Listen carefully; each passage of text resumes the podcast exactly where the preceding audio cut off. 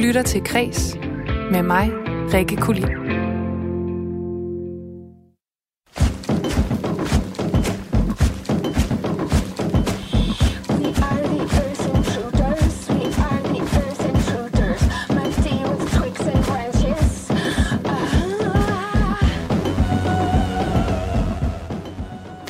Hvordan kan kulturen bidrage til at løse de klimaudfordringer, verden står overfor? Er der en sammenhæng mellem vores helbred og mængden af kultur, vi forbruger? Og hvorfor er aktivisme vigtig, når det kommer til kunst og kultur? Det er bare nogle af de spørgsmål, jeg har stillet og stiller skarpt på i denne uge af Kris. For selvom folkemødet på Bornholm det blev aflyst, så skal det altså ikke afholde os fra at tage pulsen på aktuelle kulturpolitiske spørgsmål og vigtige snakke om, hvorfor kulturen er vigtig for os som mennesker og samfund. Og hver dag, der tager jeg et aktuelt tema op, som jeg har inviteret kyndige kulturhoveder til at debattere. I dag der stiller vi skarpt på klimaet. For hvordan kan kulturen bidrage til et grønnere klima, og hvilken rolle spiller kulturen i klimakampen? Lige om lidt, der får jeg besøg af Anna Chris Thomson, festivalleder på Klima- og Litteraturfestivalen. Anna hun bliver også hængende senere i programmet, hvor Josefine Madsen, som er eco-manager i Jordnær Creative, og Jakob Tejlgaard, som er medstifter af Bæredygtig Scenekunst Nu, de kommer i studiet for at diskutere, hvordan kulturproduktioner de indtænker klima. Og så taler jeg også med Tony Skovgaard Jensen. Han er vicedirektør og chef for kulturarv og medier på det Kongelige Bibliotek om øh, TV2, der sammen med det Kongelige Bibliotek har lavet programmet Det Sidste Ord. Eller i hvert fald har de lavet en øh, aftale, som er ret speciel og øh, som jeg skal tale med Tony om senere i programmet. Men først så kunne jeg godt tænke mig at høre fra dig, der lytter med derude. Hvilken rolle spiller kulturen i klimakampen? Og har kulturbranchen et ansvar for både at i tale sætte klimaforandringerne, men også at blive bæredygtige. Du kan sende en sms til 1424. I din besked, der skriver du R4, laver et mellemrum, skriver, hvad du har på hjerte, og sender den afsted til mig. Og så skal vi altså lige høre en lille smule mere af Bjørks Earth Intruders for at varme helt op til dagens program. Rigtig hjertelig velkommen til Kreds om klima og kultur.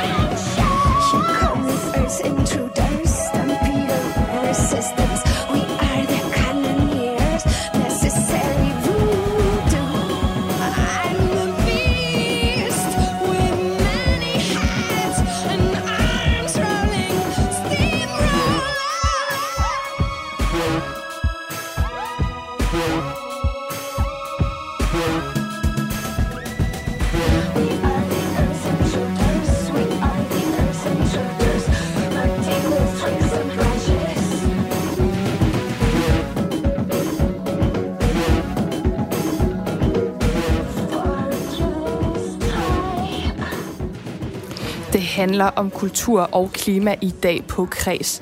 Og du kan altså bidrage til den her samtale om, hvor vigtig en rolle kulturen den spiller i klimakampen. Du kan sende en sms til 1424, og i din besked, der skriver du R4, så laver du et mellemrum, skriver, hvad du har på hjerte, og sender det til mig. Men inden vi kaster os over dagens klimatema her på Kreds, så får du selvfølgelig et solidt nyhedsoverblik over de vigtigste nyheder fra kulturens verden. Fordi det er faktisk fatalt, at man skærer ned på kulturområdet. Og jeg håber, håber, håber, at der kommer nogle flere visioner inden for det her område på Christiansborg. Sådan lød det i 2019 på Kulturmødet Mors, da formand i Dansk Magisterforening Camilla Gregersen, hun krævede flere politiske visioner for kulturen. Og tilbage i juni her i 2020, der løb første kapitel af årets digitale udgave af Kulturmødet Mors af stablen. Nu er man så klar med det fulde program, som altså er virtuelt, og øh, det inkluderer både samtaler, paneldebatter, en masse kunst og podcasts. Og Kulturmødet Mors, det kan streames mellem den 20. til 22. august. Det skriver Kulturmødet Mors selv på sin hjemmeside. Og ja, grundet årets digitale format, så har Kulturmødet udvidet sin geografiske geografiske omkreds. Alle arrangementer de kan selvfølgelig streames, men i år der foregår paneldebatterne og samtalerne både på Mors og i København. Og i en pressemeddelelse, der har Kulturmødet Mors fremhævet en række arrangementer, der blandt andet tæller en podcastoptagelse, hvor forfatter og samfundsdebattør G.T. Amiri, hun er i samtale med fire kvindelige kunstnere, hvor de undersøger, hvordan øh, køn det påvirker deres hverdag, og hvordan det står til med ligestillingen i kunsten i 2020. Du kan også opleve en øh, paneldebat modereret af Christian Have under titlen Hvorfor slipper sundhedssektoren ikke kunsten løs?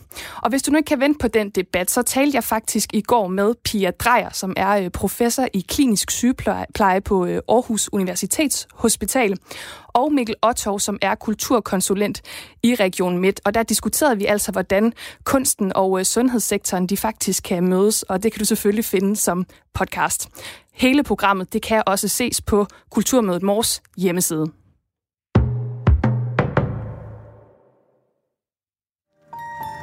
Once I was seven years old, my mama told me, Go make yourself some friends or you'll be lonely. Once I was seven years old.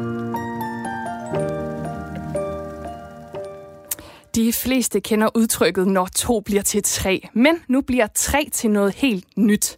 For i dag der sammenlægges det danske musikbookingbyrå Copenhagen Music med det førende svenske bookingbyrå United Stage Sverige og ja, det førende musikbookingbyrå i Norge, som hedder United Stage Norge. Det skriver GAFA. Og sammen der bliver de til ja, det originale navn United Stage Group, som øh, bliver en platform på tværs af Norden, som er tænkt for både etablerede, men ikke mindst upcoming artister. Copenhagen Music de har siden 2008 taget sig af en række danske kunstnere. Herunder Lucas Graham, som du hørte lidt øh, af før. Og sammenlægningen af de her tre byråer, de sker med øh, og det er med egne ord fra, fra øh, United States Group side, et ønske om at styrke et øh, nordisk samarbejde for artisterne.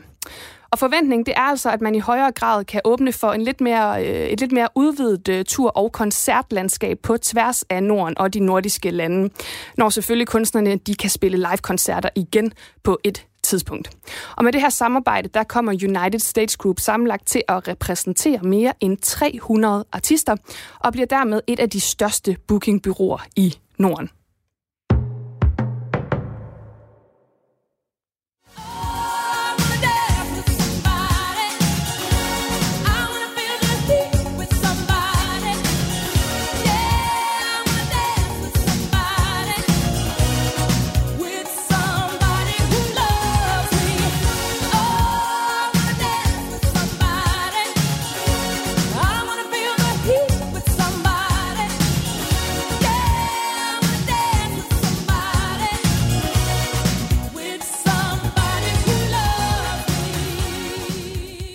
Er I Wanna Dance With Somebody verdens bedste sang? Muligvis, men det er også titlen på den kommende spillefilm om Whitney Houston, som får premiere i november 2022. Sony Pictures de har netop skrevet kontrakt med folkene bag filmen, og den får stor opbakning både fra Houstons arvinger samt musikproduceren Clive Davis, som altså arbejdet tæt sammen med Whitney Houston, og det skriver musikmediet GAFFA. Manuskriptet til den her film, det er skrevet af forfatteren bag filmen Bohemian Rhapsody. Han hedder Anthony McCartan, og øh, filmen I Wanna Dance With Somebody, den er instrueret af Stella McGee. Whitney Houstons svigerinde, Pat Houston, hun bliver producent på filmen. Og det ved jo ikke endnu, hvor meget den her film den egentlig kommer til at dykke ned i øh, Houstons personlige liv. Men uh, producer Clive Davis, han har altså sagt, at filmen den kommer til at indeholde historier, som endnu ikke er uh, offentligt kendt. Og det er jo generelt en ret stor tendens med de her såkaldte biopics i de her år. Både Rami Malek og Gary Oldman, de har begge to vundet en Oscar for deres portrætteringer af henholdsvis Freddie Mercury og Winston Churchill. Og Whitney Houston, der døde i 2012, hun er altså en af de største nogensinde. Hun har solgt mere end 200 millioner plader verden over, med masser af hits, inklusiv I Wanna Dance With Somebody. Og nu stod jeg lige og lyttede til den, og jeg har tænkt over det. Jeg tror, det er verdens bedste sang. This is all wrong. I shouldn't be up here. I should be back in school on the other side of the ocean. Yet you all come to us young people for hope. How dare you? You have stolen my dreams and my childhood with your empty words, and yet I'm one of the lucky ones. People are suffering. People are dying. Sådan lød ordene fra Greta Thunberg, da hun sidste år talte foran verdensledere i FN. Og klimaet og klimaforandringerne, de fylder ikke bare medierne, men alle steder i kulturen.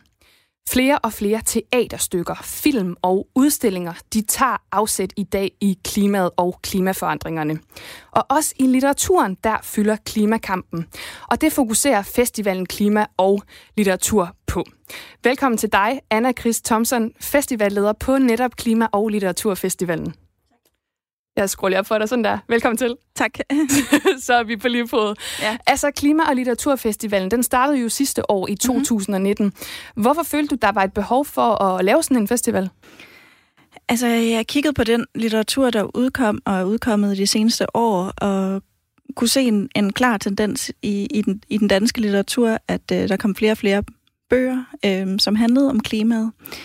Øhm, og så synes jeg, det kunne være interessant at, at undersøge det her felt. Øhm, undersøge, hvad, jamen, hvad er klimalitteratur? Øh, hvad kan klimalitteratur? Øhm, og så derfor inviterede jeg 10 forfattere, meget forskellige, på tværs af genre og format, og noget var meget eksperimenterende, og andet var mere sådan mainstream. Øhm, og jeg fik forfattere til at, at læse op, og vi havde nogle samtaler. Sådan en festival, der sådan her første år skulle undersøge, undersøge feltet simpelthen. Og det er jo sådan, det er jo lidt en prøvefestival på en eller anden måde, kan man sige, netop fordi det er første gang, den fandt sted. Men øh, du, du sagde ligesom, du havde lagt mærke til den her tendens med, at flere og mhm. flere forfattere skriver om klimaet. Hvorfor er det, at flere de føler et behov for det? Altså, jeg tror, der er flere forklaringer. En er, at det er helt naturligt, at den litteratur, der bliver skrevet, tager udgangspunkt i det samfund, som den bliver skrevet i. Øhm, det kan man også se i, i 70'erne og start 80'erne, hvor der var meget arbejdsløshed. Så kommer det ligesom også ind som en tematik i litteraturen. Så derfor tror jeg, at det er en helt øh, ligesom almindelig øh, logik, at det også kommer ind i litteraturen i dag. Øhm, og dertil kommer så, at jeg tror, mange øh, føler ligesom en, øh, en, både et ansvar og en nødvendighed af, at det bliver adresseret. Øhm, så, så det har sådan lidt mere en aktivistisk øh, vinkel. Ja, det har nemlig den her aktivistiske vinkel, og jeg er lidt nysgerrig på, hvordan du oplever, at folk, altså læserne, de reagerer på den her, hvad kan man sige, den her genre eller den her tendens inden for, øh, for litteraturen. Hvordan er modtagelsen af, af de her bøger? Jamen, jeg tror, altså modtagelsen er, er god. Altså, folk synes, det er spændende. Øhm, men man kan sige, noget af det, øh, der udkommer ret meget sådan økopoesi i Danmark, som faktisk ikke har sådan vildt mange læsere. Øhm, så man kan godt, der er mange, der også har stillet mig spørgsmål om, hvad, hvad nytter det så? Altså, øh, der, en digtsamling bliver måske solgt i et par hundrede eksemplarer. Øh, gør det nogen forskel? Øhm, og der tror jeg, jeg selv har tænkt, at det modsatte, hvis den ikke var blevet skrevet, er helt forfærdelig og trist, en trist tanke. Øhm, så jeg tror ikke, jeg gør mig nogen sådan forhåbninger, det tror jeg heller ikke, nogen forfatter gør sig nogen forhåbninger om, at, at en, en digtsamling redder verden. Men det modsatte er jo forfærdeligt at tænke på. Men der sidder måske nogle af vores lyttere derude og tænker, hvad indebærer øh, begrebet øh, økopoesi egentlig? Har du ikke lyst til at lige forklare, hvad, hvad det indebærer? Jo. Altså, når jeg taler om klimalitteratur, så taler jeg egentlig enormt bredt om det. Øhm, det kan være alt fra en, en fortælling om mennesker i dag, og hvordan øh, de bliver påvirket af at leve i vores verden. Øhm, det kan være øhm, mere sådan sci-fi dystopier, hvor man undersøger øhm, altså worst case scenario, eller at verden, jorden går under, hvad sker der så? Øhm, eller det kan være øhm, en ny måde at skrive øh, naturlyrik på, hvor man før i tiden så var naturlyrik meget noget, der tog udgangspunkt i sådan fædrelandskærligheden og Øhm, og det er det ikke i dag. I dag er det mere sådan en integreret del af mennesket, at mennesket er natur, øhm, og ikke noget, man kan drage ud i og, og kigge på. Og nu, nu tænker jeg, eller nu snakkede jeg lidt, eller spurgte lidt ind til sådan, øhm, den almindelige læser før, men jeg kunne godt tænke mig at høre dig. Altså, hvad får du personligt ud som læser af at læse litteratur, der på den ene eller anden måde behandler klimaforandringerne, og som du jo selv siger, inden for meget forskellige genrer også? Altså, jeg synes, det kan give nogle nye måder at reflektere over tingene på. Øhm, simpelthen give nye perspektiver på tingene. Øhm, og så kan man også sige, at litteraturen i forhold til andre medier, i forhold til en, en film, så koster det enormt mange penge at lave en film, og der er special effects, hvis man skal have en sci-fi-roman, og der er skuespillere, der skal have løn, og så videre. Og i litteraturen, der kan man bare bygge hele verden op med ord. Og, så man skal ikke tænke på, at øh, man har ikke nogen budgetter, man ligesom skal leve op til, så man kan skabe hvad som helst i hvilke verdener. Derfor gør det det bare litteraturen til et helt vildt fedt sted, som sådan et undersøgelse, eller sådan et laboratorium, hvor man kan undersøge, øh, hvad det er for en virkelighed, vi, vi lever i nu, og alternative virkeligheder eller fremtidsvirkeligheder. Men man kan sige, altså, hvad har det egentlig af betydning for klimaet, at nogen skriver en bog om det? Fordi det er jo måske nogle tanker, der kommer ud, men er der ikke noget mere konkret, man kan gøre i en klimakamp, end at, end at skrive noget ned på mm. et stykke papir eller på en computer? Jo, det er der, øh, og det tror jeg også, at altså, de fleste forfattere, i hvert fald dem jeg kender, de øh, lever også sådan relativt lavt øh, CO2-udslip. Øh, altså i forhold til, at man kunne skrive et læserbrev i stedet for, altså det er ligesom en anden genre, øh, som måske når bredere ud, men jeg tror, at litteraturen, det, at man kan ligesom anskue tingene på, på en ny måde. Altså fordi den litteratur, der bliver skrevet, er ikke en holdningstilkendegivelse, ligesom et læserbrev vil være. Og der, der er heller ikke nogen konkrete forslag til, hvad vi skal gøre. Men det er mere at stille nogle, stille nogle spørgsmål og kigge på tingene med, fra en nye vinkler. Øhm, og hvis man nu sidder derude som lytter og tænker, jamen klimalitteratur, og måske igen, man ikke kender begrebet økopoesi mm-hmm. for eksempel, har du så måske nogle konkrete anbefalinger, man eventuelt kunne kaste sig over for at starte også måske? Ja, øhm, så vil jeg virkelig gerne anbefale Lars Skinnebaks øhm, seneste digtsamling, Teodwaki. Og Teodwaki, det, det er en forkortelse for The End of the World as We Know It, som er en... Øhm, jamen, den, den er sådan lidt svært tilgængelig. Øhm, den handler om de sidste to mennesker på jorden, som er halvt mennesker og halvt krystal. Øhm, og den er meget syret, men den, den handler ligesom om tiden efter øh, nedsmeltningen af jorden, på en måde. Okay, det er en konkret, øh, en konkret anbefaling. Ja. Øhm, jeg, sad, eller jeg stod også lige og tænkte på, øh, fordi du er jo lidt inde på det, men jeg kan bare godt lige tænke mig at høre her til sidst, og jeg skal også sige til lytteren, du bliver jo øh, hængende her omkring studiet, for du er med i panelet senere, som diskuterer øh, klima og kultur.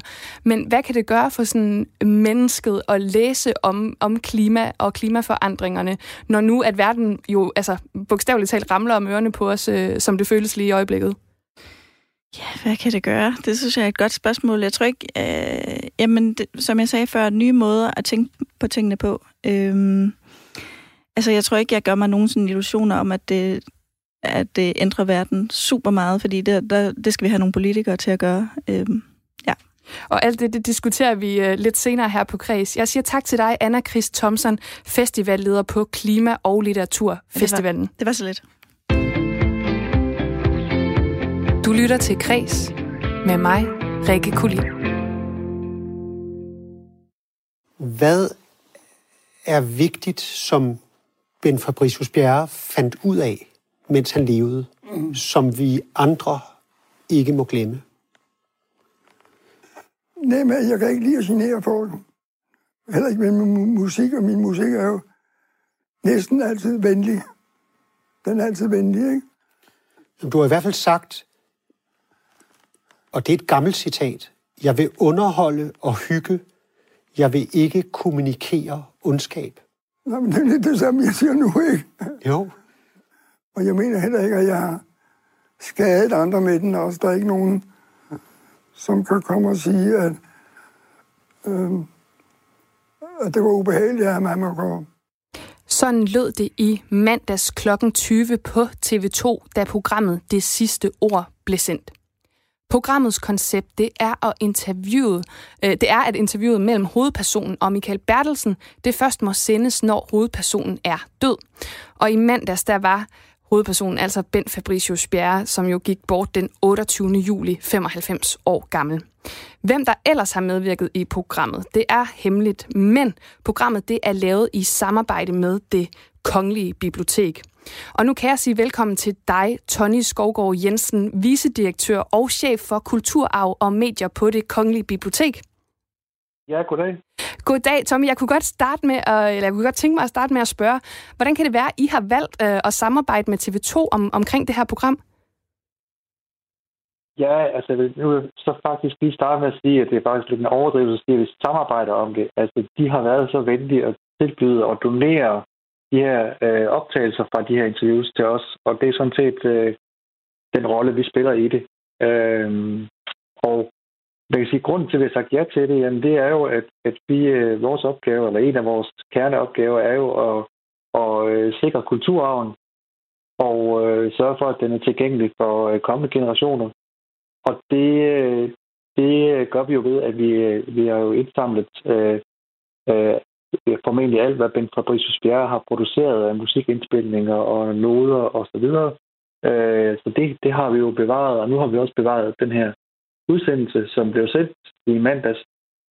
Øh, og så har vi så sagt ja tak til også at, at øh, modtage det fulde materiale, også det, som ikke er blevet øh, sendt, øh, sådan at, at øh, forskere og andre interesserede i fremtiden kan dykke ned i og blive klogere på Ben Fabricius Bjerre, også med de ting, der blev sagt i det fraklippede materiale. Ja, og... Det, det er grunden til det, ja. Ja, og, og du, du nævner jo så, at I er blevet uh, tilbudt, og I har sagt ja tak til tilbuddet, og du er jo inde på jeres rolle i forhold til at, at bevare de her optagelser. Men, men hvorfor er programmet interessant at have for det kongelige bibliotek? Altså, øh, du kan sige, altså, øh, vi, vi øh, gemmer og hvad skal man sige, bevarer og øh, sørger for, at, at folk får adgang til alt, hvad der er bestemt, uanset om det er interessant eller ej. Øh, men det, der er så specielt her, det er, det er at vi også gemmer de, de materiale, som ikke er blevet sendt, altså det fulde materiale. Og det, det har vi valgt at gøre, fordi at vi synes, at det her koncept øh, var så interessant, at, øh, at vi, øh, vi havde en fornemmelse af, at det også ville kunne bringe nogle meget interessante samtaler med sig, og at, øh, at øh, det kunne være interessant for forskere i fremtiden at, at dykke ned i, i, øh, i også de ting, der, der ikke blev sendt, øh, som TV2 ikke valgte at sende. Øh, og, og ja, så det, det er sådan set øh, baggrunden for det. Ja, og hvis lytteren lige skal inddrages i det, så er det altså sådan, at de her programmer, de sendes jo efter hovedpersonens død, men det er i en, øh, en sammenklippet version på omkring en time. Og de her råbånd, de offentliggøres så først 20 år efter forskere og så nogle få andre. Altså, hvad forventer I, at forskere de kan få ud af de her råbånd om 20 år? Altså, det er jo meget svært at sige, men, fordi vi har jo heller ikke set uh, materialet, men, uh, men øh, vi forventer sådan set, at, at øh, eller lad mig sige på en anden måde, vores erfaring er, at, at øh, kulturpersonligheder, øh, som har haft en, en stor indflydelse i den tid, de levede, faktisk også ofte er interessante for, øh, for kommende generationer af øh, kulturfolk af forskellige slags, både forskere, der forsker i kultur, men også, øh, det kan også være andre kulturudøvere, andre musikere, komponister osv. Og, øh, og, og øh, vi for uden det, at, de, at vi har selve deres værker, dem har vi, som, sammen, som jeg sagde før, som en del af det, der hedder pligtafleveringen, så har vi alle, alle publicerede værker. Men, men erfaringen siger bare, at, at, øh, at, at dem, der kommer efter, og som, øh, som er interesseret i sådan en kulturpersonlighed, de har også de har, de har lyst til at vide mere, end det man bare ser i værkerne. Øh, og, og der har vi jo der har vi tidligere haft en tradition for, at, øh, at altså det gør vi også stadigvæk, at vi indsamler for eksempel forfatteres øh, arkiver, dagbøger, manuskripter og den slags ting. Øh, og det, det, det er i, i den her digitale tidsalder øh, kan være svært at, øh, at, at finde de der i den, den slags øh, materiale, fordi det i dag er ofte digitalt. Øh, så derfor så, øh, så øh, er vi opmærksomme på, om, om der kan være andet materiale, som, som, vi kan, øh, som vi kan få fat i, som kan belyse de her kulturpersonligheder øh, ud over det, der er deres værker. Og øh, for Fabricius Bjerre har vi faktisk også for nogle år siden modtaget eller hans, øh, nogle af hans manuskripter, altså hans nodemanuskripter, øh, sådan at, øh, at øh, fremtidige musikforskere for eksempel kan gå ind og, og studere, jamen, hvordan blev de til? Hvad var det for en proces, øh, der lå bag de her forskellige øh, værker, og, og øh, hvordan er de eventuelt blevet påvirket af andre, og sådan nogle den slags ting. Altså, man kan simpelthen øh, komme et, et spadestik dybere ud over selve værkerne, kan man, kan man øh, få øh, også noget af den kontekst, som de er opstået i. Ja, men altså, jeg, jeg sidder jo og tænker sådan som privatperson. Jeg kunne måske godt tænke mig at se hele det her interview, øh, som, altså det her råbånd, som øh, der blev lavet, da Ben Fabricius Bjerg han blev interviewet af Michael Bertelsen. Og det kan jeg jo ikke få lov til, fordi det, hvor, altså, det bliver jo ikke tilgængeligt for offentligheden. Hvorfor gør det ikke det? Og så igen undrer jeg mig lidt over det her, altså først om 20 år. Vi lever i en digital tidsalder, hvor man egentlig har adgang til rigtig meget. Altså, hvad er me- meningen med det? Ja, det, det, det, det er et godt spørgsmål. Altså, det, det, er, jo, det er jo sådan, at, at det materiale, som er publiceret, som jeg, jeg var inde på før, det, det er der en lov, der siger, at det skal det kongelige bibliotek øh, have lov til at få. Og det kan alle komme ind og se øh, på det kongelige bibliotek, eller høre øh, med det samme. Men, men øh, upubliceret materiale, det er der ikke nogen lov, der bestemmer. Det vil sige, det er dem, der, der, der giver det til os, der bestemmer vilkårene. Og, øh, og det kan jo være mange forskellige ting, øh, der spiller ind. Øh, I det her tilfælde spiller det jo formentlig også ind, at, at øh, nogen har brugt øh, en masse penge på at producere det her materiale. Og, og øh, der, altså, jeg ved ikke, om, om, om øh, producenterne kunne, kunne finde på at, at bruge materialet, altså det som ikke er blevet sendt på, øh, på øh, andre måder i mellemtiden. Men du kan sige, at det, det er formentlig en af grundene til, at, at vi ikke, øh, ikke bare gør det tilgængeligt med det samme. Øh, vi er egentlig bare glade for, at vi overhovedet har fået muligheden. Øh, og 20 år i vores... Øh, altså 20 år er selvfølgelig lang, lang tid, når du og jeg sidder og snakker i dag, her i dag. Øh, så virker det som lang tid, men, men øh, for det kongelige cirka 20 år egentlig ikke specielt lang tid. Altså der, vi, vores fokus er jo at, at bevare ting over lang tid og stille det til rådighed for dem, som så måtte øh, have brug for det, når, når den tid kommer, hvor man kan få, det, få adgang til det. Så, så, så det er det perspektiv, vi har set det i. Ja, men det er, dejligt. det er ikke os, der bestemmer vilkårene, kan man sige. Nej, det er dejligt, at vi har en institution, der er tålmodig, for jeg tror, at den almindelige forbruger måske godt kan, kan blive lidt uh, utålmodig en gang imellem. Men her til sidst, uh, Tony Skovgaard Jensen, så ved du jo som en af de få, hvem der ellers har medvirket i det her program det sidste år. Kan du løfte sløret for det? Nej, det kan jeg desværre ikke. Det kan jeg ikke. Det er, det er op til producenterne selv at, at fortælle, hvem der er med. Og, øh, så, så det kan jeg ikke udtale noget om. Og heller ikke, selvom at det måske går... Altså, er det kun kulturpersonligheder? Det kan jeg heller ikke udtale mig om. det er svært. Jeg kan kun udtale, jeg kan kun udtale mig om, at, at, at, at øh, den første, der var sendt, det var Ben Fabricius Bjerre. det er rigtigt. Og så må vi, ja. øh, hvad kan man sige, forskere og andre, der har lyst til at, at høre hele robberne, de må altså vente 20 år på at få lov til at høre og se det. Tak fordi du var med, Tony Skovgaard Jensen, vicedirektør og chef for kulturarv og medier på det Kongelige Bibliotek. Det var så lidt. Lytter til Kres med mig, Rikke Kulin. What up, world? It's your boy, just one of the guys down here. Well, I could be more specific. Uh, I'm a human. And uh, just wanted to, you know, for the sake of all of us earthlings out there, just wanted to say,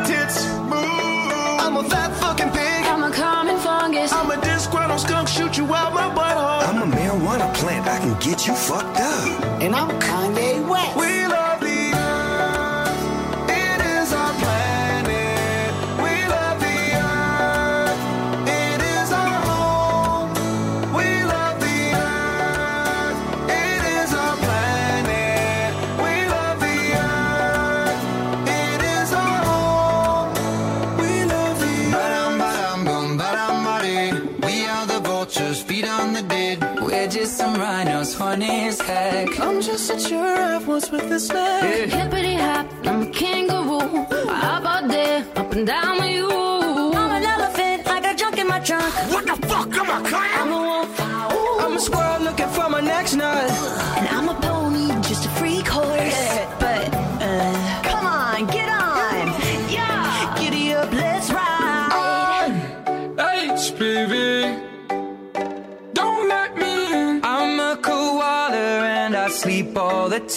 So what? It's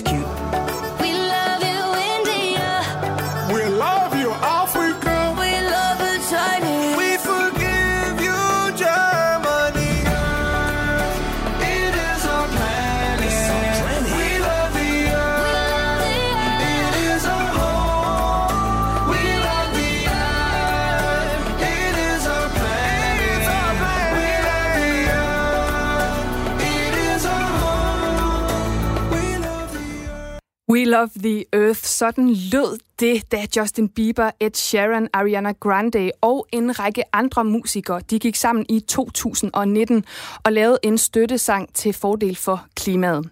De gæster, jeg har besøg af i studiet nu, de mener, at klimaet det ikke bare skal bruges som et emne, man tager op i kulturen, men også skal tænkes ind i kulturproduktionerne. Hver dag, både i sidste uge og i denne uge, der ser jeg nemlig nærmere på et tema af aktuel og kul- kulturpolitisk karakter.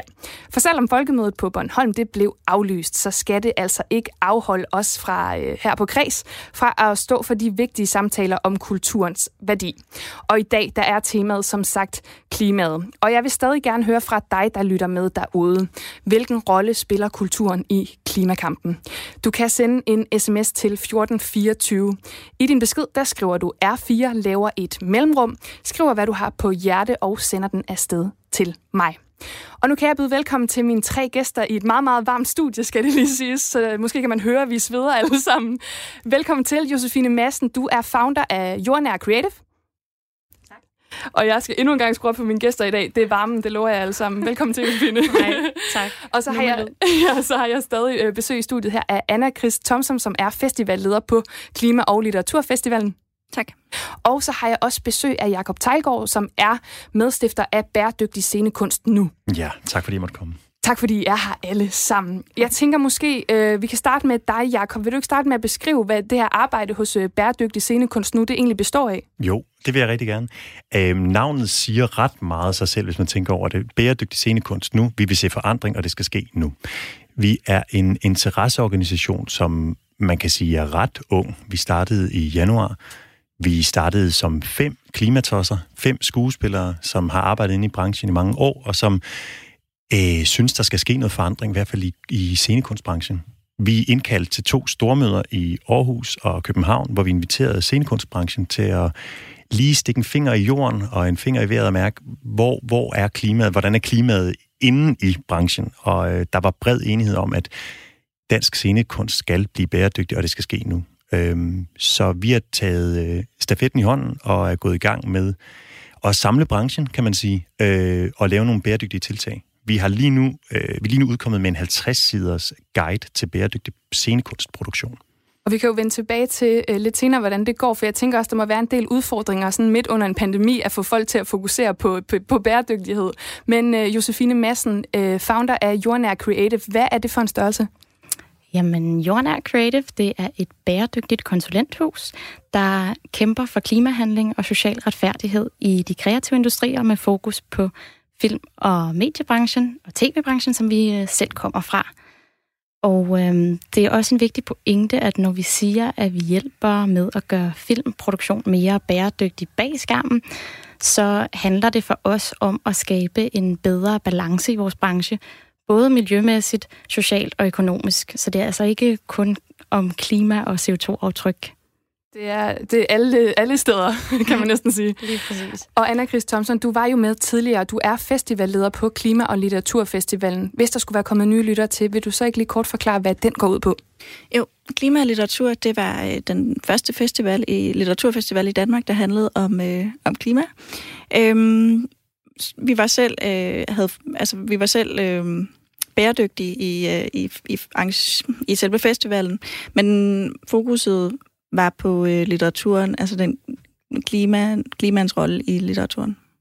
Ja, og øh, det er jo det, vi skal snakke lidt om nu, fordi man kan sige meget scenekunst og tv og film og bøger og udstillinger, de kredser jo efterhånden om selve emnet.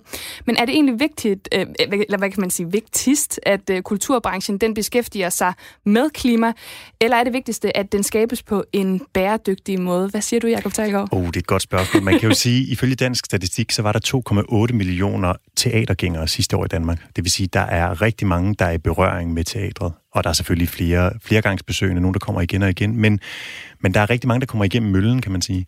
Og vi på Bæredygtig Scenekunst nu mener ikke, at det er et krav, at alt teater herfra skal handle om klima, men vi mener, at det er nødvendigt at øh, gribe i egen barm, hvis man kan sige det, og walk the talk, gøre det, der skal til.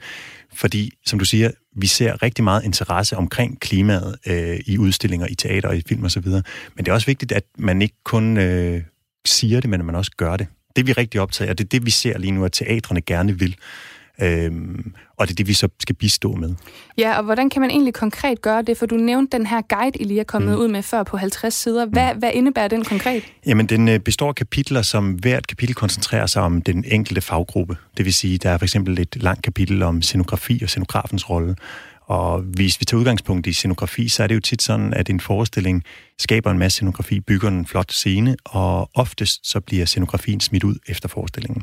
Det er der mange forskellige grunde til.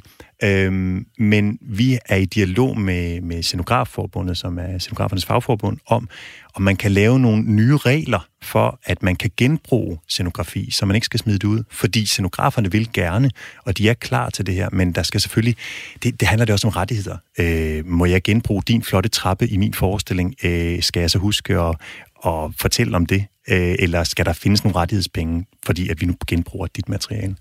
Men det er en guide, øh, som koncentrerer sig om de specifikke faggrupper, og helt ned til mindste detalje beskriver, hvad skal du gøre for at skabe en bæredygtig scenekunstproduktion? Og Josefine Madsen, som er øh, founder af øh, Jørgen Creative. Altså, I er jo en konsulentvirksomhed, som blandt andet indtænker det her med at skabe bæredygtige produktioner. Er det det, der er det vigtigste, eller er det også vigtigt, at kulturbranchen den beskæftiger sig med selve emnet? Øhm, jeg tror, det er svært at stille det op og sige, hvad er vigtigst. Jeg tror egentlig, at begge dele er lige vigtige. Øh, for os er det vigtigste, at vi fokuserer på, hvordan vi hjælper med øh, at, at sætte fokus på problematikken bag skærmen, fordi at det har manglet. Det har, øh, det har der slet ikke været før nu, hvor øh, hvis man ser på det, der er blevet præsenteret på skærmen, der har der været fokus på det. Så lige nu, der, øh, der er det måske vigtigst, at vi begynder at skabe opmærksomhed omkring, omkring det, og så, øh, så skal der være lige dele foran skærmen, der handler om det, og, og der bliver produceret bæredygtigt bagved. Øhm, ja, jeg ved ikke, om, øh, du, om jeg skal sige mere om, hvordan det konkret så kan gøres. Du må i, gerne øh, give et eksempel, tænker jeg. Ja, øh, fordi jeg tror også, det, er, altså, det kan hurtigt blive sådan lidt abstrakt og komplekst, når det bare hedder bæredygtighed og klima. Men, øh, men for os handler det rigtig meget om det her med at fokusere på i virkeligheden. Du vil ikke undgå at sætte et aftryk, så det aftryk, du sætter, det skal du gøre så meningsfyldt som overhovedet muligt. Og det er både på de her niveauer med det økonomiske, det miljømæssige, det sociale.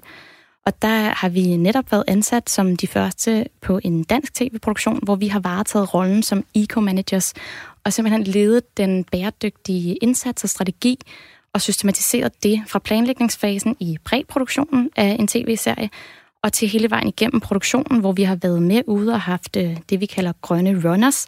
Så de har stået for alt det lavpraktiske i at simpelthen affaldssortere og skabe god opmærksomhed omkring de bæredygtige tiltag, der var på produktionen, og monitoreret indsatsen undervejs, som til sidst er samlet øhm, med resultaterne for, hvad den her bæredygtige indsats har gjort i sidste ende, og hvordan det har været med til at skabe positiv samfundsforandring.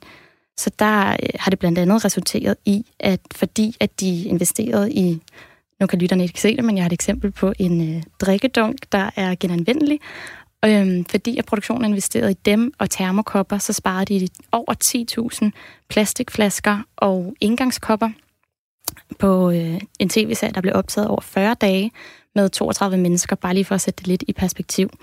Desuden så fik de planlagt sig uden om det er en rigtig, rigtig vigtig stadie for, øh, hvorvidt bæredygtige indsatser bliver ambitiøse, det er, at man kommer tidligt med i øh, planlægningsfasen. Der fik de planlagt sig uden om at bruge en filmbus i to i stedet for 12 dage. Og øh, det kunne altså godt ses både i klima og øh, det økonomiske regnskab, fordi der blev sparet 451 kilo CO2 og 166.000 kroner. Øhm, og med drikkedunkene der, der sparede de også 20.124 kroner. Så det er lidt en no-brainer det her med, at du faktisk både sparer ressourcer og penge. Og så et sidste eksempel, det var, at vi havde et super fedt samarbejde med dem, der hedder Crispis Hjælpende Hænder, som er en frivillig organisation, der arbejder for at bekæmpe madspil, og de kom så og øh, hentede overskudsmad fra øh, sæt, som, øh, som ikke var blevet spist, og det blev så doneret og resulteret i, at 192 måltider de blev givet videre til udsatte borgere og familier på Sjælland. Så, så det synes jeg egentlig er et meget godt eksempel på her, øh, hvordan det skaber positiv forandring. Ja, og det er jo sådan nogle meget konkrete resultater, kan man sige, når man indtænker det bæredygtigt. Men jeg kunne også godt tænke mig at høre fra dig, Anna Chris Thomsen, i forhold til, til Klima- og Litteraturfestivalen. Altså, den kredsede jo rigtig meget om selve emnet, men i forhold til bøger, så hvad kan man sige, impact på, øh, på, på miljøet, skal, kan man så gøre en, altså er der noget, der skal gøres der, eller er det så lille en, hvad kan man sige, en post, at, at der, man ikke kan gøre, øh, hvad kan man sige, bøger bæredygtige? Altså, jeg, jeg må indrømme, jeg ved faktisk ikke særlig meget om, om bogproduktionens øh, CO2-aftryk eller bæredygtighed, men jeg tænker, at det kan man godt øh, gøre bedre, øh, uanset hvad man gør. Øhm, men, men jeg vil også gerne understrege, i det helt store regnskab, så, øh, så tror jeg ikke, det er det der, øh, det virkelig gør en forskel. Øhm, jeg tror, jeg, jeg er meget på, på, øh, på, at der skal politisk vilje til, der skal politisk handling til. Øhm, jeg synes, det er super fint, at man genbruger en trappe og, og, og køber øh, drikkedunke. Øhm, men jeg, jeg er nok mere på, på, øh, på holdet, eller jeg er også på deres hold, men jeg er også på holdet med, at vi skal have reguleret kapitalismen og... Øh, Ja, og øh, jeg vil egentlig gemme det til lidt senere, men nu er I jo allerede inde på det, så jeg synes godt, vi kan springe direkte ud i det politiske, fordi altså, hvem har ansvaret for, at vi sikrer bæredygtige kulturproduktioner, at vi sikrer, at øh, kulturen den også følger, følger med i forhold til klimakampen og i klimaforandringerne? Er det politikerne, eller er det kulturaktørerne og, øh, og kulturbranchen selv? Hvad siger du, Jacob Talgaard? Jeg synes, det er et rigtig godt spørgsmål. Man kan sige, når vi har en regering, der træder til og siger, at vi vil gerne nedbringe øh, CO2-aftryk med 70 procent i 2030, så siger man, ja tak, hvor lyder det fantastisk, og så vil man gerne se resultater. Samtidig så mener jeg også, at vi alle sammen har et slags samfundssind, fordi øh, lokummet brænder, og det gør det virkelig, hvis man først sætter sig ind i, hvad det er for nogle fremtidsudsigter, vi står overfor, så er det her en øh, ny normal, det er en ny virkelighed, vi står i, og derfor så skal vi alle sammen gøre noget. Og når vi kan se, at en, i det her tilfælde en dansk scenekunstbranche begynder at forene sig og er enige om, at de vil gøre en forskel nu, så er der i virkeligheden ikke rigtig nogen undskyldning længere fra politikerne, når de normalt kunne finde på at sige, om vi vil jo ikke trække noget ned i hovedet, overhovedet på folk, men nu kan vi bare sige, men det må I faktisk godt, vi vil gerne se det. Og et godt eksempel er, at vi har kigget øh, mod udlandet, og der har vi en organisation i England, Julie's Bicycle, som øh, gør det, vi gør, det har de gjort i 13 år derovre. De har et samarbejde med den britiske kunstfond, og det fungerer sådan i dag, øh, i England, at når du søger midler til en produktion, en scenekunstproduktion i, hos den britiske kunstfond, så skal du leve op til visse bæredygtige krav, uanset hvad det er for en historie, du nødvendigvis vil fortælle om. Og sådan noget vil vi gerne se i Danmark, så vi ønsker selvfølgelig en dialog med Klimaministeriet. Øh, sådan nogle ting kunne være rigtig spændende at se på i fremtiden, at få politikerne i gang. Og Anna Chris du var jo lidt øh, inde på det her, at det egentlig skal komme fra, fra øh, politikerne, men kan det ikke også gøre en forskel, at øh, en samlet kulturbranche, eller måske et samlet felt, øh, går ud? For eksempel, ja, laver litteratur, som bliver et emne, der bliver et omdrejningspunkt, altså, altså man ligesom gør det gennem kunsten, og at det ikke er politikerne, der skal tage ansvar i første omgang, men de bliver mindet om, at de skal tage det. Altså, jeg tror, de er blevet mindet rigeligt om det, men, men jo, jeg synes, det er så fedt, at kulturbranchen også går, går, går sammen øh, på, på tværs også af formater og siger, at vi, vi vil have handling nu, og jeg tror, at rigtig mange føler en sådan indre nødvendighed ved at råbe op og ved at danne foreninger og øh, tænketanke og interesseorganisationer. Så det, jeg synes, det er super fedt og super øh, vigtigt. Øhm, jeg vil bare rigtig, rigtig gerne se mere politisk handling. Men Josefine Madsen, så kan jeg jo spørge dig, hvordan får man så egentlig politikerne i tale? Altså, hvordan får man den her politiske, øh, politiske handling? Er det noget, I arbejder med, ligesom også at få politisk indflydelse? Ja, vi arbejder faktisk, øh, det har vi følt os lidt nødsaget til, fordi der ikke fandtes nogen ligesom os, så vi arbejder både på uddannelsesområdet, hvor at vi øh, laver, øh, vi er ved at skrive et bogkapitel til bogen, der hedder øh, Motion Pictures and Public Values, hvor at vi ligesom har os selv som case study og eksempel på, øh, hvordan man kan gøre det og bidrage på den måde til, at der kommer nogle danske tal og forskning på området, så laver vi, vi skal undervise i det på Filmværksted den 19. august. Øhm, så arbejder vi selvfølgelig her i praksis i industrien, som jeg kom ind på før, men det sidste, det er også det politiske, fordi jeg tror, ligesom Anna, at øh, der kræver nogle radikale strukturelle forandringer, før at det her det kommer til at batte i det store billede. Og øh, der har vi forsøgt os før med noget kampagnearbejde, men jeg tror, at det er, det er rigtig vigtigt, hvis vi skal have politikerne tale, at det også bliver konkretiseret, hvad det er, kulturen øh, har brug for på klimaområdet, hvordan vi har brug for hjælpen. Og i forhold til det med ansvar, så tror jeg i virkeligheden, at det, vi har alle sammen et ansvar, store som små, og både politisk, men også erhvervsmæssigt og kunstnerisk, men at øh, det kræver altså en politisk håndtrækning i form af folk, forskningstiltag. Vi har ikke nogen tal på det her område i kulturen. Nogle steder det er en virkelig kompleks industri at skulle gå ind og, øh, og lave en bæredygtig omstilling af vores øh, forskellige brancher, så der er nødt til at være forskningstiltag, der skaber data på området, og vi er nødt til at have nogle øremærkede midler og puljer øh, med støttekroner, som kun går til det her område. Og i virkeligheden kan man sige, at Danmark halter frygteligt bagud på kulturområdet her, i forhold til, hvis man kigger ud i Europa. Mange andre steder i Europa, der findes der CO2-beregninger, CO2-beregnere og klimaaftryksberegninger og værktøjer, der kan gøre det her. Vi har det ikke i Danmark, og det er altså blandt andet, fordi der er nogle politikere, som tøver med at tage skridtet her. Så øh, i stedet for at opfinde den dybe tallerken igen, så handler det også om samarbejde og vidensdeling, og vi hos Bæredygtig Scenekunst nu samarbejder jo allerede med Jorden Creative om de tal og de standarder, de har udviklet inden for filmindustrien, hvordan vi kan overføre det til scenekunstbranchen. Men altså, I er jo sådan lidt inde på det, men så kunne jeg godt tænke mig, at det blev lidt mere konkret, fordi Josefine Madsen, du nævnte det her med strukturelle øh, forandringer.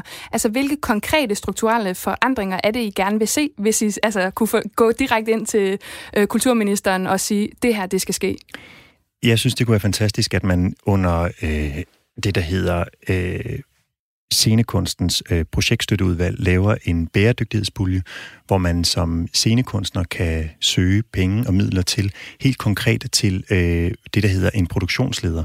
Fordi når man skal afprøve de her bæredygtige principper og bruge den guide, vi er udkommet med, så koster det gerne to-tre ugers research for den enkelte produktion, som ligger forud for, at produktionen går i gang. Så der ligger nogle midler der. Det er ikke mange, men der ligger nogle midler, der skal hentes. Så, som vi også sagde tidligere, så drømmer vi om, at det bare bliver sat højt, at uanset hvad for noget kunst du skal lave i Danmark, når du skal søge offentlige midler, så skal du leve op til bæredygtige krav, ellers så kan du ikke få pengene. Og hvad siger I to andre? Er der nogle konkrete sådan strukturelle forandringer, hvor I tænker, det kunne simpelthen være så super, hvis det blev indført i morgen? Hmm.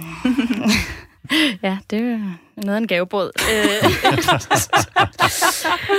øh, jamen altså, igen, der, det kræver, at branchen også bliver uddannet i det her. De skal, jeg tror ikke, øh, at det, at det er den bedste tilgang at skulle, øh, skulle sætte krav ned over hovedet på folk, men som Jakob siger, så er der allerede en, øh, og Anna i virkeligheden også, der er en velvilje fra kulturens side selv til indenfra gerne at ville kunne handle på klimakrisen, på at være, agere bæredygtigt i sit eget erhverv. Øhm, så, så jeg synes, at det ville være fantastisk, hvis at, øh, at det blev implementeret på uddannelsesniveauer, at, at du simpelthen ikke har uddannelser, hvor det her det ikke bliver implementeret, du ikke har på kunstuddannelserne, så skal du simpelthen i de næste generationer, der kommer, så, det der, så skal de uddannes i det her, øh, så de bliver rustet til den virkelighed, vi ser, som, øh, og en verden i forandring. Og derudover, så, øh, så synes jeg også, ligesom Jakob nævner det her med at have puljer, sådan så at de produktioner, der ønsker at lave en bæredygtig omstilling, de skal have nogle øremærkede midler, som de kan søge til den omstilling, for det vil altid være en startinvestering for en produktion, at du skal, det kan være, at det er nogle nye energiformer, du skal investere i, og det er et nyt mindset, det er et workflow, hvor du lige skal have implementeret nogle nye retningslinjer og arbejdsgange.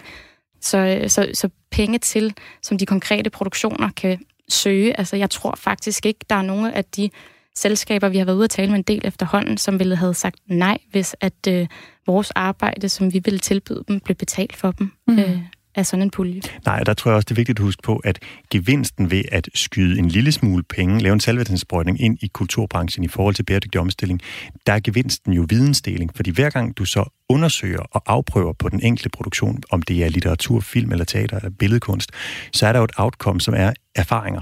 Og de erfaringer kan deles, og det er det, det hele handler om, at dele erfaringerne, så man bliver klogere på, hvad det er, man har lært, hvordan man kan give det videre. Um. Altså, nu hører jeg jo ordet øh, bæredygtighed sådan blive brugt flere gange. Jeg kan ikke lade være med at tænke på, altså findes der overhovedet bæredygtige produktioner i et kapitalistisk samfund? Øh, strider de ting ikke, to ting ikke mod hinanden? Jo, ved du hvad, det synes jeg faktisk, de gør. Og det er også det, der er lidt interessant her, det er, det, jeg synes, det er vigtigt, at man ikke laver den der løftede pegefinger med, at det er for dårligt, og uanset hvad vi gør, så er det skidt. Det kan man sige på, et eller andet måde, på en eller anden måde. Det er det faktisk, ja. Uanset hvad vi gør, er det skidt. Og kultur øh, forbruger energi og har et CO2- og klimaaftryk. Selvfølgelig har det det. Men det er så vigtigt i den sammenhæng at på, at kultur er altså også der, hvor de nye idéer bliver skabt. Det er mulighedernes rum. Det er der, der kan blive præsenteret idéer i publikums hoveder, som gør, at de går ud og forandrer verden. Og det vil altså både de historier, der bliver fortalt, men også den måde, de bliver fortalt på. Og det er det, der er så vigtigt. Ja, så Josefine Madsen? Ja, øhm, altså jeg tror, jeg læste, der var en forsker, der havde nedskrevet, at der er over 300 forskellige øhm, definitioner af begrebet bæredygtighed. Så jeg tror, at det, er, det er en meget svær størrelse at forsimple og, og sætte sådan op. Øhm, altså det, når vi sidder her og trækker vejret, du kan ikke undgå at sætte et aftryk, og du kan ikke annullere det igen. Men, øh, men jeg tror godt, du kan, du kan gøre det bæredygtigt, og kan gøre det inden for planetens og ressourcen, de planet, planetære grænser, og de ressourcer, der er, som ikke er udtømmelige. Så hvis du begynder at arbejde med upcycling af forskellige materialer, du bruger, og at du tænker mere cirkulært, så tror jeg da godt på, at, øh, at kulturen kan blive bæredygtig. Altså BAFTA, British Academy Film and Television Award, de har anslået, at en times tv-produktion, det i alt udleder øh, 13 tons øh, CO2. Og en undersøgelse fra 2018 af Concito viser, at en dansker udleder omkring 17 tons om året. Det vil sige kun 4 tons mere, end det tager at producere en times tv øh, til, øh, til Storbritannien. Og F, altså, har vi simpelthen vendet os til, at man kan for meget, at, at, hvad kan man sige, at alting, at produktionerne, de skal være større og bedre, og faktisk dyrere, end planeten simpelthen har råd til? Ja, det vil jeg sige. Det er det korte svar. Ja, vi har vendet os til alt for meget. Alt er inden for rækkevidde. Og jeg tror, hvis man stopper med at outsource de ting i ens liv, som har noget at gøre med den værdi, man har tæt på sig, hvis man stopper med øh, at lægge øh, hvordan man tager sig af sine ældre, hvordan man tager sig af sin, sit eget kærlighedsliv igennem øh, Tinder osv. Alle de der ting, som hele tiden, hvis man for en gang for alle gør op med at outsource de nære ting, så kommer man tilbage til at kunne mærke sig selv, og så tror jeg langt hen ad vejen også, at det vil ændre på den måde, man tænker på, og så vil man tænke en ekstra gang om, er det nu nødvendigt at forbruge så meget? Øhm, ja. Hvad siger du, Anna Chris Thomsen? Jamen, det synes jeg er meget øh, interessant, det du siger. Øhm, og jeg, jeg tænker også, at øhm, lidt i forlængelse af det, du siger, så, så klima kan heller ikke tænkes uafhængigt af andre ting. Altså, vi, vi, bliver nødt til Altså, man kan sige, at kapitalismen er også skyld i den ulighed, der er. I hvert fald den, den sådan deregulerede øh, kapitalisme. Så jeg tror også, det er meget vigtigt at have sådan en holistisk tilgang til det. Øhm, så, så vi simpelthen kan, kan få skabt en bedre verden. Altså, det lyder sådan lidt langhåret og, og sidde og sige det, men, øhm, men ja. Og jeg tænker lige på, for jeg har læst ind på jeres hjemmeside, Josefine Madsen, der nævner I blandt andet FN's verdensmål nummer 12, og det er ansvarligt forbrug og produktion. Findes der ansvarligt forbrug? Øh, øh, generelt? Jamen, jeg tænker bare på, fordi det er en, af- jeg ved, det er en af de øh, verdensmål, som I blandt andet sådan arbejder ud fra i forhold til, når I laver øh, konsulentarbejde. Kan man, altså, kan det forenes i forhold til sådan en, en hvad kan man sige, en, igen taler vi om den her bæredygtige tankegang? Jamen, altså, når, når vi taler om forbrug, så er det jo på en produktion, og hvordan produktionen forbruger i skabelsesprocessen af en film. Og der, øh, der er det jo at gå ind og kigge på produktionskæden. Der er utrolig mange øh, ressourcer og sektorer forbundet med det at producere en film, så det går både ind over transport, kostymer, byggebranchen med setbyg og catering, mad, øh, energisektoren, der skal rigtig meget strøm til selvfølgelig. Øhm, så, så det ansvarlige i det forbrug består jo i at træffe nogle ansvarlige valg og stille krav til de leverandører, som dit produkt kræver, din produktion kræver. Og de, i den sammenhæng, der er kulturen jo ikke hævet over nogen andre i at skulle gentænke, hvordan de producerer og anvender ressourcer. Så ja, der tror jeg, der er en ansvarlig måde at gøre det på, men den skal synliggøres langt mere, end den er nu. Og vi er øh, næsten færdige for nu, men jeg kunne godt tænke mig at spørge dig til sidst her, øh, Jakob Tejlgaard. Skal man simpelthen fremover gå øh, hvad kan man sige, på kompromis med de produktioner, man laver? For du nævnte tidligere det her med, jamen måske er det for meget, altså vi, vi, vi har opnået for meget. Det er rigtig sjovt, du spørger om det, fordi øh, på et tidspunkt så snakkede vi, da vi sad i sådan en tænketank og skulle udvikle vores fireårsstrategi, øh, om øh, kunstnerisk frihed. Og så øh, var der en instruktør, som sad med ved bordet, som griner højlydt og siger, kunstnerisk frihed, det har der jo aldrig været. Så siger vi, hvad mener du med det? Vi starter med at have et utroligt begrænset økonomisk budget, så en kunstnerisk frihed findes ikke fra starten. Dermed sagt, at øh, vi, det er utrolig vigtigt for os at se, at bæredygtighed ikke skal være en begrænsning, men det skal være en, et succeskriterie for at skabe en god forestilling. Det sagde altså Josefine Madsen fra Jordnær Creative, Jakob Tejlgaard, øh, medstifter af Bæredygtig Scenekunst Nu, og Anna Chris, Chris Thomsen, festivalleder på Klima- og Litteraturfestivalen. Tak fordi I var med. Og øh, sidste debatprogram her i, øh, i vores sommerkulturdebatprogrammer, det er i morgen fredag her på Kreds kl. 17.05 på Radio 4. Det handler om børn og unges møde med kultur og dannelse. Om lidt der er der Stream and Chill, men først der er der nyheder, for nu er klokken 18.